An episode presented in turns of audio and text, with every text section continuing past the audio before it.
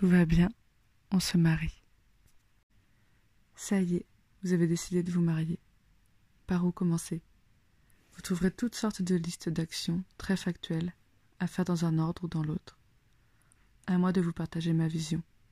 Vous êtes libre de piocher à droite à gauche ce qui vous parle le plus, ce qui vous correspond. Tout dépend de votre intention. C'est ça d'ailleurs, l'intention. La première étape de ma liste. L'intention avec laquelle vous comptez fêter votre mariage. Parce que le mariage, en lui-même, c'est le passage à la mairie.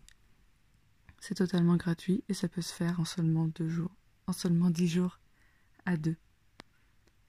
Mais vous, si vous m'écoutez, c'est probablement parce que vous avez décidé de le fêter, votre mariage.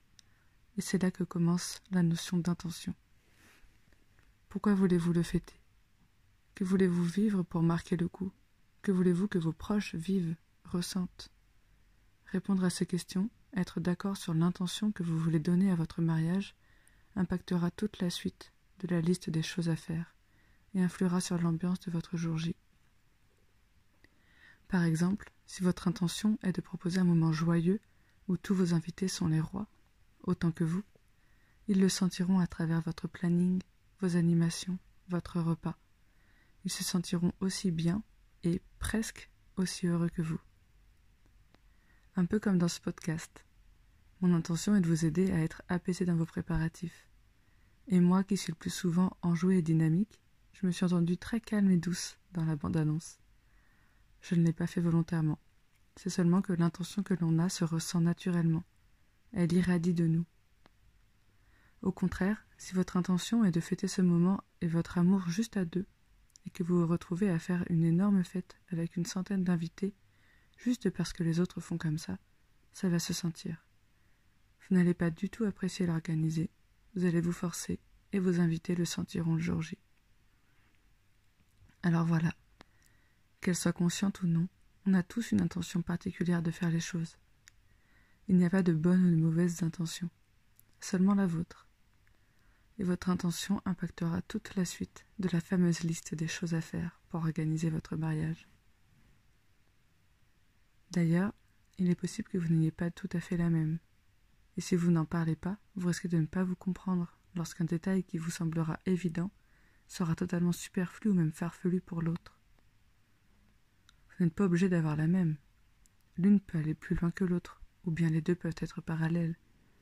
Par exemple, je veux m'amuser et je veux que nos invités s'éclatent. Ou bien, je veux une superbe décoration et je veux un très bon repas. Et si vos intentions semblent s'opposer, il y a toujours un moyen de trouver un compromis, de bien réfléchir au pourquoi de chacun, trouver le, dénominateur commun. J'aime bien dire que s'il n'y a pas de solution, il n'y a pas de problème. Après tout, si vous vous mariez, je me dis que c'est parce que vous avez quelques atomes crochus. Soit vous êtes toujours sur la même longueur d'onde, soit vous vous complétez, soit vous avez votre propre équilibre entre les deux. Votre mariage, il est pour vous. Concentrez-vous sur vous et vous trouverez. Bon, j'ai beaucoup parlé de l'intention, mais ce n'est pas la seule chose dans la liste. Pour moi, la deuxième étape, est de faire une première liste de tous les proches que vous aimeriez avoir auprès de vous ce jour-là. La taille de cette liste va être en partie conditionnée par votre intention d'ailleurs. Si vous voulez un mariage intimiste, ce ne sera pas la même liste si vous voulez respecter la tradition et réunir toutes vos familles. Grâce à cette liste, vous aurez une idée de la taille du lieu que vous devrez rechercher. En réalité, cette étape pourrait arriver après la prochaine, mais dans mes intentions à moi, l'humain a toujours une très grande place. Alors se projeter mentalement avec les gens qu'on aime, je trouve que c'est un super moyen de bien commencer ces préparatifs. Même si la liste n'est pas définitive, même si des personnes seront ajoutées ou retirées suivant la vie ou les priorités, c'est une étape qui fait du bien. En troisième étape, je pense qu'il est temps de vous demander quelles sont vos priorités entre ces quatre critères.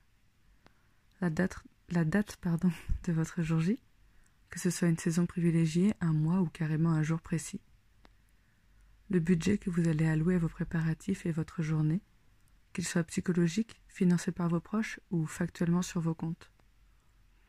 La liste des postes que vous voulez avoir dans votre mariage, DJ, traiteur, vidéaste, magicien, tous les éléments que vous avez imaginés dans votre mariage, des faire-part à la soirée dansante en passant par le repas, la déco et les animations. Et le niveau de prestation.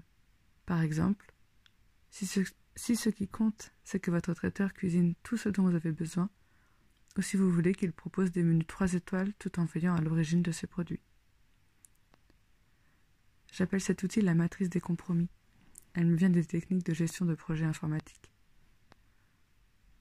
Une fois la matrice remplie, vous n'aurez plus qu'à vous y reporter en cas de doute, lorsqu'un choix sera plus compliqué durant les préparatifs.